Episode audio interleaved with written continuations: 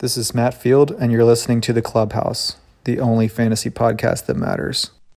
This is where Thanksgiving really begins, isn't it, Edgar? Well, now, if you're referring to the aroma roast turkey, I concur.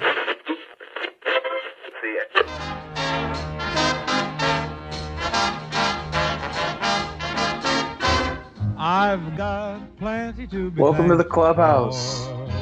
For. It's Thanksgiving week, I haven't got episode a big yacht to 13. The clubhouse is looking very festive currently. We I've a lot of decorations plenty to be up. thankful We got the fireplace going. It's, you know, a little chilly outside. plenty to be Sweaters are on. thankful And we have a big spread on the table in front of us. And Neil, how are you doing this week? I'm fucking hungry, man. We gotta eat. We got a lot of food to get through. Um, thanks everybody for listening so far this season. It's been a fun one, and now it is time to partake and do a bit of roasting. So we're just going to jump straight in.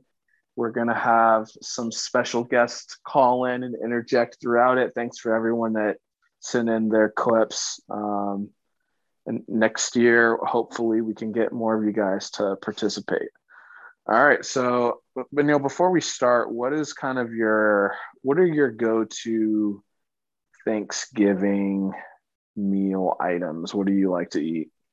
I fucks with a good green bean casserole.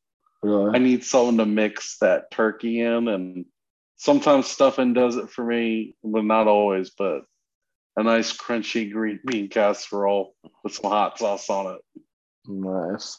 How do how do you prefer your turkey? Just old school baked I've never, oven, or- I've never had it fried.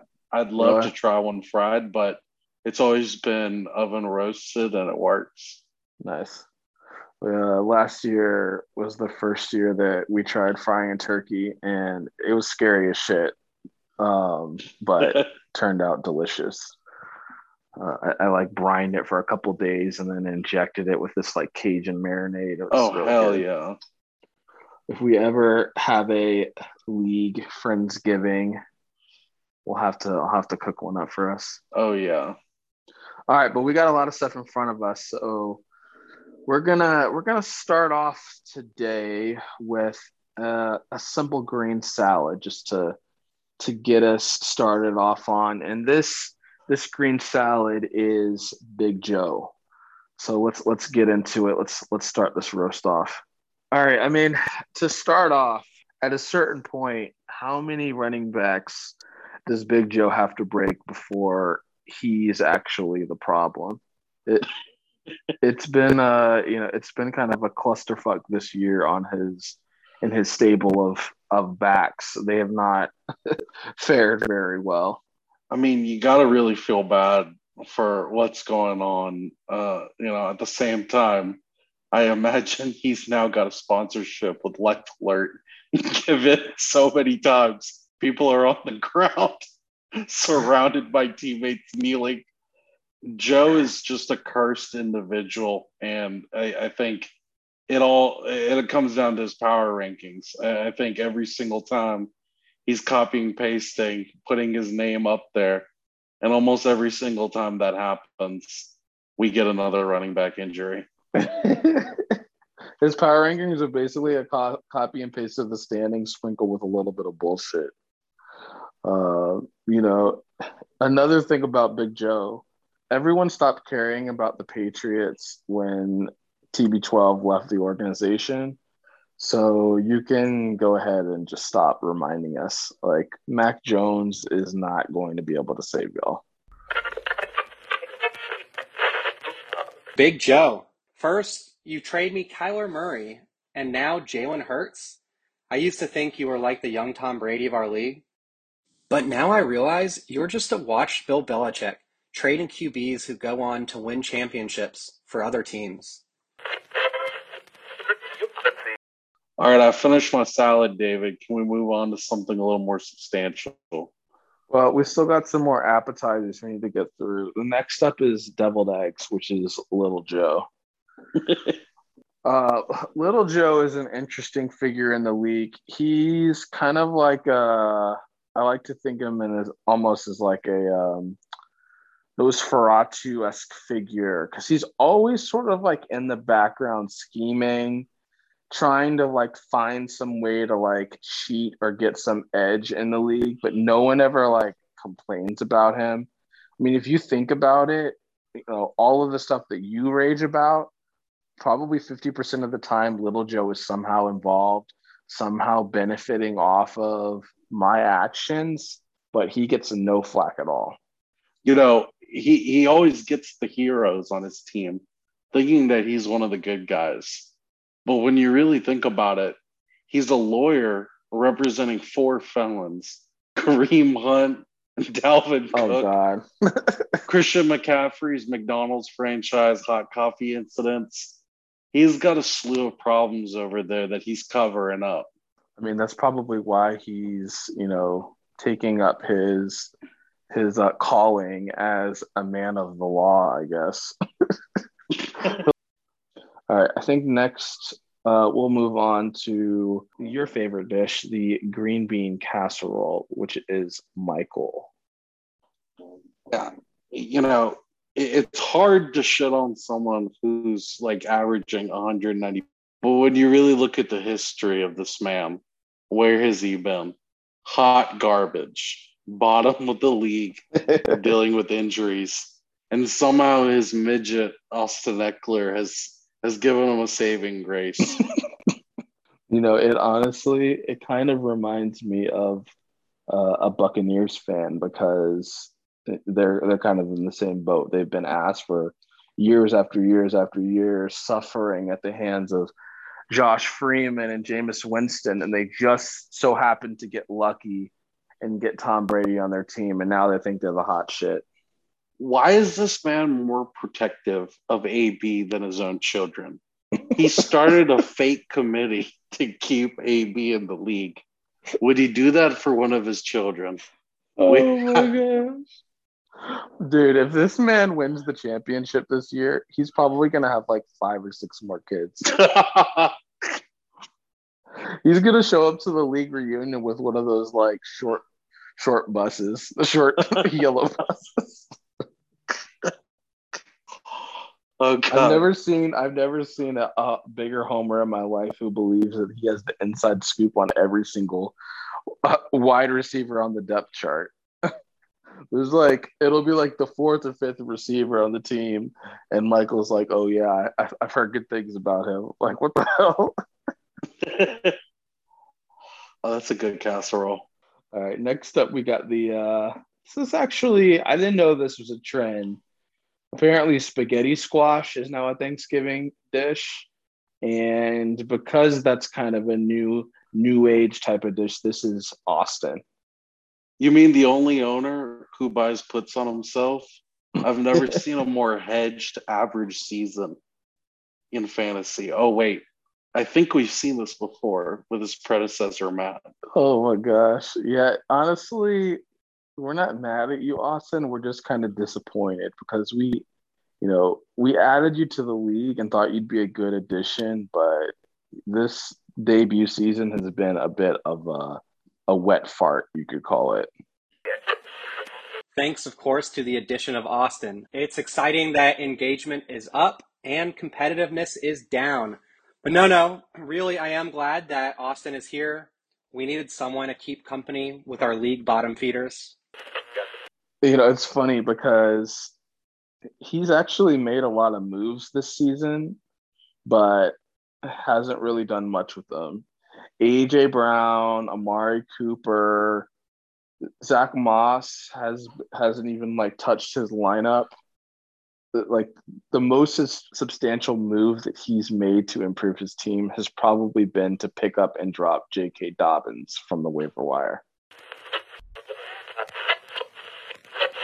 I don't want to roast Austin anymore since he's already been burned so bad. His fantasy team is a dumpster fire after getting blown out by my mediocre team, and the Falcons have been trash back to back weeks. I think he may be on suicide watch after that Dallas trip. He started all the trash talk, which I responded only with kindness until he got my wife involved. Bad karma was headed his way after that.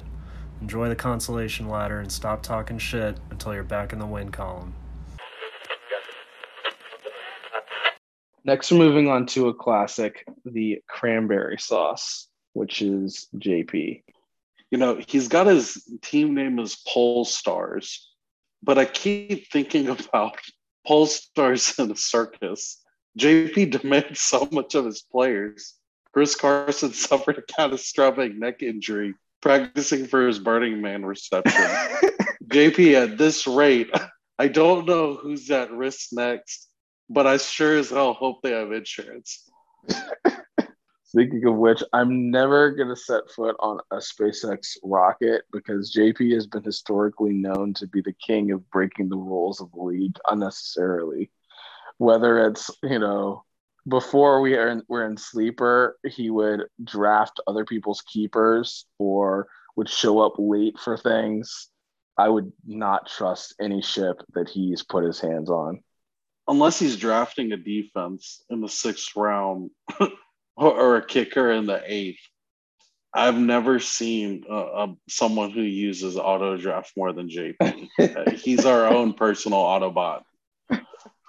And this man, he spends so much FAAB on players that no one wants. He's kind of like the guy in the strip club who's in the corner throwing stacks of money at the butterface. It's like, dude, you're like the only client that's interested in, in that girl. All right, let's uh let's move on to the mac and cheese, which is Darren. Um, so at this point in the season, Darren is essentially sort of just like an accessory to Mike. He's like when you go into a porta potty, you know, you have the big hole, the big shitter in front of you. And then you look to your left and there's kind of this like shitty urinal off to the side. Darren is that urinal. He's just sort of an accessory to the main event. I kept saying that he's writing this novel, but uh, he hasn't released any pages. After looking at his fantasy team, I, I think it's clear he's writing a tragedy. Oh God. Yeah, honestly, last season was probably the climax of his fantasy career when he ended up in the finals. And this season is the disappointment that follows because he blew his load too early and didn't seal the deal. I mean, look at his roster. When you've got to flex a tight end, you know the season's over. In fact, he's got another tight end on the bench. yes. What have, in the world are you doing? How do you have three tight ends on your roster? And you're starting two of them. It's just embar- it's just embarrassing at this point. But you know, mac and cheese is a comfort food, and I'm sure he's nice and nice and warm and at the bottom of the, the standings.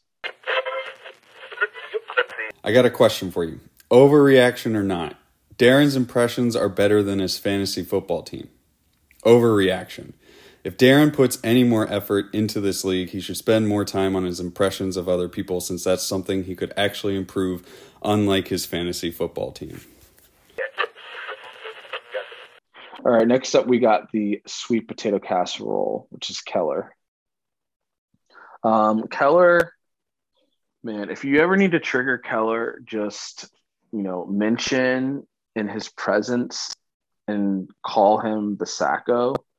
I mean, I think even just me saying that, he's probably fuming listening to this right now because he'll tell you that that season he actually worked his ass off after going 0 and 13 in order to win all of his consolation games, and that we should uh, we should give him kudos for that achievement.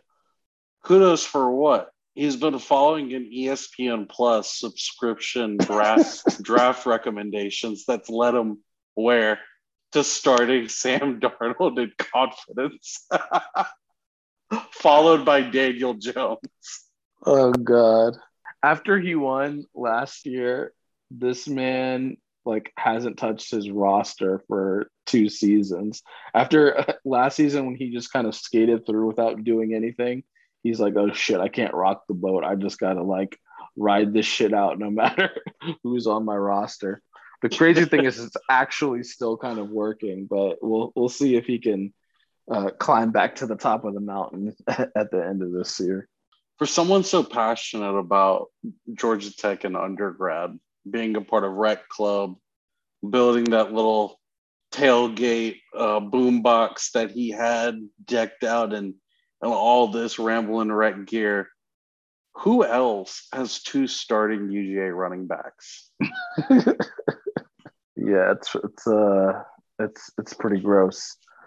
Um, you know, I think that you probably believe that Keller was a great add to the rules committee this season because as soon as he joined, he really kind of just fell off the side of the earth into Jeff Bezos' asshole and has just created a power vacuum that you and Big Joe can fill up.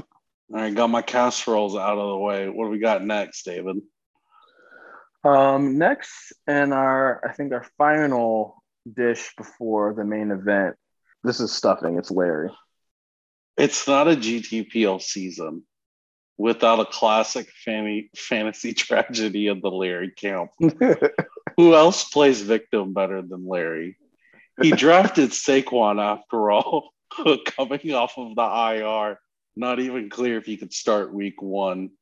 He knew the risks. He took the gamble. And once again, he is our victim of the year. Congratulations. Not only that, but he followed it up with Patrick Mahomes, who, once he found out he was on Larry's roster, just immediately turned into complete dog shit. Larry, please just, you know, try a little harder next time. Maybe he's getting his warm milk routine ready for the baby. We know that he's the only person that complains about starting a draft at 6 p.m. Eastern. Dude, once he has that kid, I expect him to auto draft for the next 18 years because he's definitely not going to be getting any sleep. but you know, Larry, we're we're proud of you this year. I mean, you really you really put into the effort. You've you've doubled your message count this year from five to ten messages, and we just want to let you know to, to keep up the good work. I think we can all agree that uh, looking at this man's team, his daughter is probably going to be a better uh, drafter than him straight out the womb. Uh, I mean, it's clear he works at Boeing. Uh, looking at this team, I, I want to rename it the 737 Max. I mean, geez, from from the get go, this team was falling apart with Saquon's ankle, Josh Jacobs' big toe, and and everyone else. Uh, but my goodness, it's a miracle he made it to the playoffs, just like it's a miracle the FAA even allowed that damn plane to fly. All right. That was a nice little run through of uh, our starting dishes.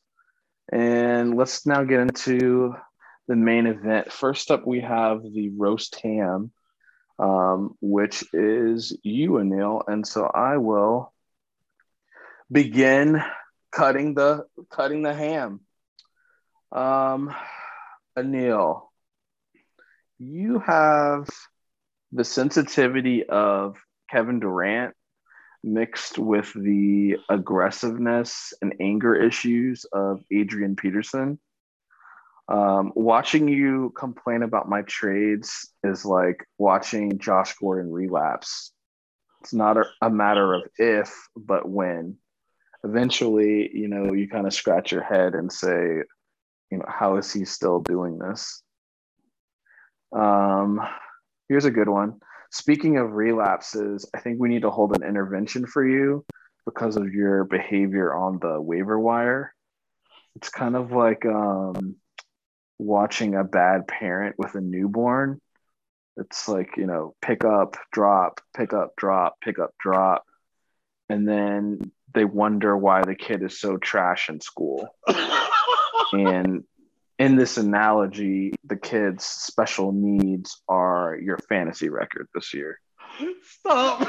You know, I think that that's like probably not really a politically correct joke, but the way that you value your players, you know, deserves for you to get canceled.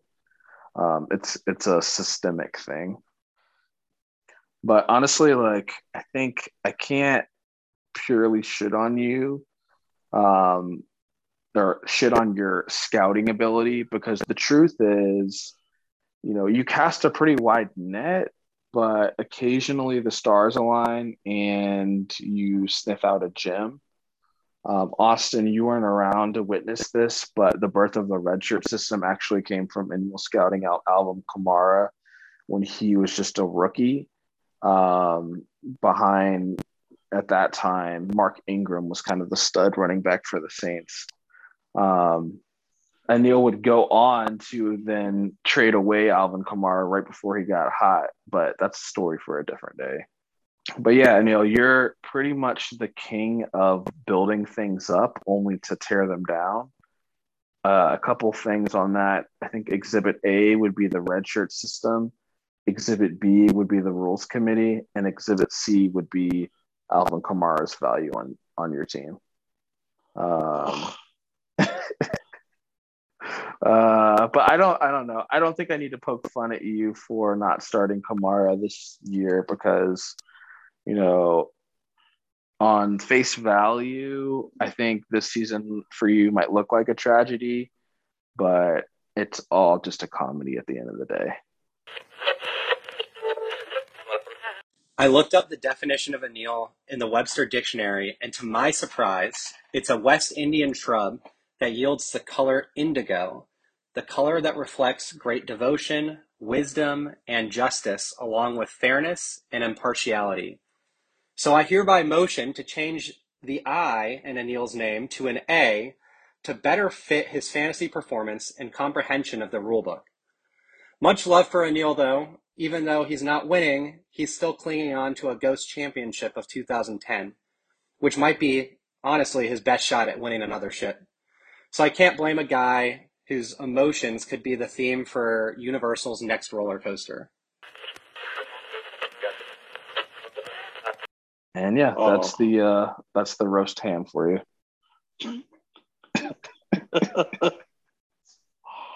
oh God. On to the turkey. I'm so fucking full. I don't know how much we can really tolerate of the turkey, but let me give it a go. David, for the last 10 years participating in fantasy, has grown almost every skill you need as a parent, as a homeowner, as a husband, because his fantasy team has done so poorly. I mean, really think about it. Arts and crafts, who else creates these draft kits? Who else has the time to put together newsletters, podcasts, and arts and crafts? The only way that he's getting the time to do this is because his fantasy team is irrelevant after week one, week two, nearly every season. When I think about David as a fantasy team, I I think about Thursday mornings, and, and why Thursday morning is special to me is because I usually take the trash out at 6 a.m. and it's picked up by 7:30, and it's David who's the one taking all of our trash out and hoarding it in his house like some junkyard dog that lives in our league. This is the only person that I know that gives up week two for Joe Burrow, Rhamondre Stevenson, DeVonta Smith, Emmanuel Sanders. These are not household names, but just like they say, one man's trash is another man's treasure. I can't think of a more perfect quote for David.